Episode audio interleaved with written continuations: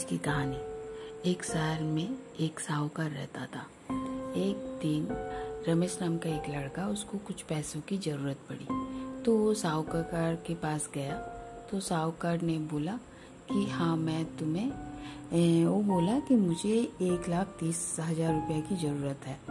तो साहूकार ने बोला, ठीक है, मेरा जो ब्याज है वो दे दोगे समय से तो तुम लेके जाओ। मगर रमेश का बहुत ज़रूरत था।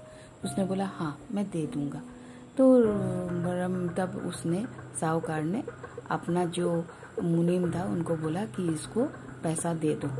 तो उसने रमेश ने मुनीम के पास गया। जैसे जाके मुनीम के पास बोला तो उसी टाइम मुनीम का घर से फ़ोन आ गया। मुनीम पैसा गिन ही रहा था। गिनते गिनते वो रमेश को बुलाया और उसको देने लगा, गिनने लगा। तो जब गिनते गिनते वो रमेश देख रहा है कि वो एक लाख तीस पार होके एक लाख साठ हो गया और मुनीम उसकी तरफ़ पार कर दिया।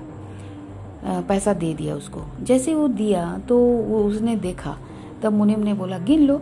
तो रमेश ने बोला, कोई बात नहीं, मुझे आपके ऊपर भरोसा है। बोल के वो लेके चला गया। जब वो वहाँ से निकल रहा था, तब उससे सोच रहा था कि मैंने तो आज तीस हज़ार रुपया का मुनाफा कर लिया।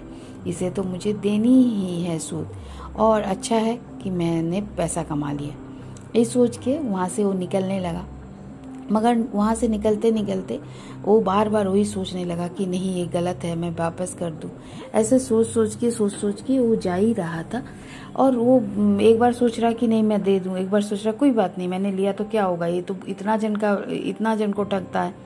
मगर वो, वही उधड़ बूंद में जाने लगा। ऐसे उधड़ बूंद में उसका सिर भारी होने लगा। इतना सिर भारी हो गया, वहाँ से वो अपना गाड़ी तक जाने में उसको लगा, उसका सिर पूरा भारी हो गया। ऐसे सोच सोच के जाते जाते वो गाड़ी के पास जब पहुँचा, उसके बाद उसका मन ने बोला, नहीं, ये गलत है। तुम कभी भी किसी का एक भी पैसा नहीं खाए हो। और आज अगर ये वाला किया तो एक बहुत बड़ी गलत होगी। वो वहाँ से घुमा और अपना बैग उठाया और फिर वो मुनिम के पास जाने लगा। और वही सोच रहा था कि नहीं, मैंने ज़िंदगी में कभी किसी का भी एक पैसा नहीं खाया। ईमानदारी का पैसा खाया हूँ, आज भी मैं ये पैसा नहीं लूँगा। ऐसे जैसे जैसे वो सोचते गया, उसका सिर भारीपन थोड़ा थोड़ा कम होते गया। वो मुनीम के पास पहुँचा और मुनीम को जाके बोला कि, मुनीम जी, आपने मुझे तीस हज़ार रुपया ज़्यादा दे दिए। बोल के उसको दे दिया। जैसे ये बात सुना, मुनीम जी खड़े हो गए वहाँ से और उसका हाथ पकड़ लिया और बोला, धन्यवाद, आज आपने मुझे बचा लिया। आज अगर आप मुझे नहीं देते तो शायद मुझे ये पैसा मेरा अपना जेब से देनी पड़ती और मुझे बहुत तकलीफ़ होती क्योंकि मैं एक यहाँ पर वेतनभोगी एक कर्मचारी हूँ। बोल के उसको आँख उसका छलक आया बोलता, मेरा बच्चे हैं, मैं कैसे तीस हज़ार रुपया कहाँ से लाता? उसको बहुत धन्यवाद दिया और अपने पॉकेट से हज़ार रुपया निकाल के बोला, ये ले जाइए और अपना बच्चों को मिठाई खिलाइएगा मेरी तरफ़ से। तो रमेश ने बोला, नहीं नहीं, मैंने, मैं आज अपने आप को जीता। आज अगर मैं ये तीस हज़ार रुपया ले लेता तो मैं ईमानदार नहीं रहता। मैं अपनी, अपने आप से जीतना सबसे बड़ी बात है।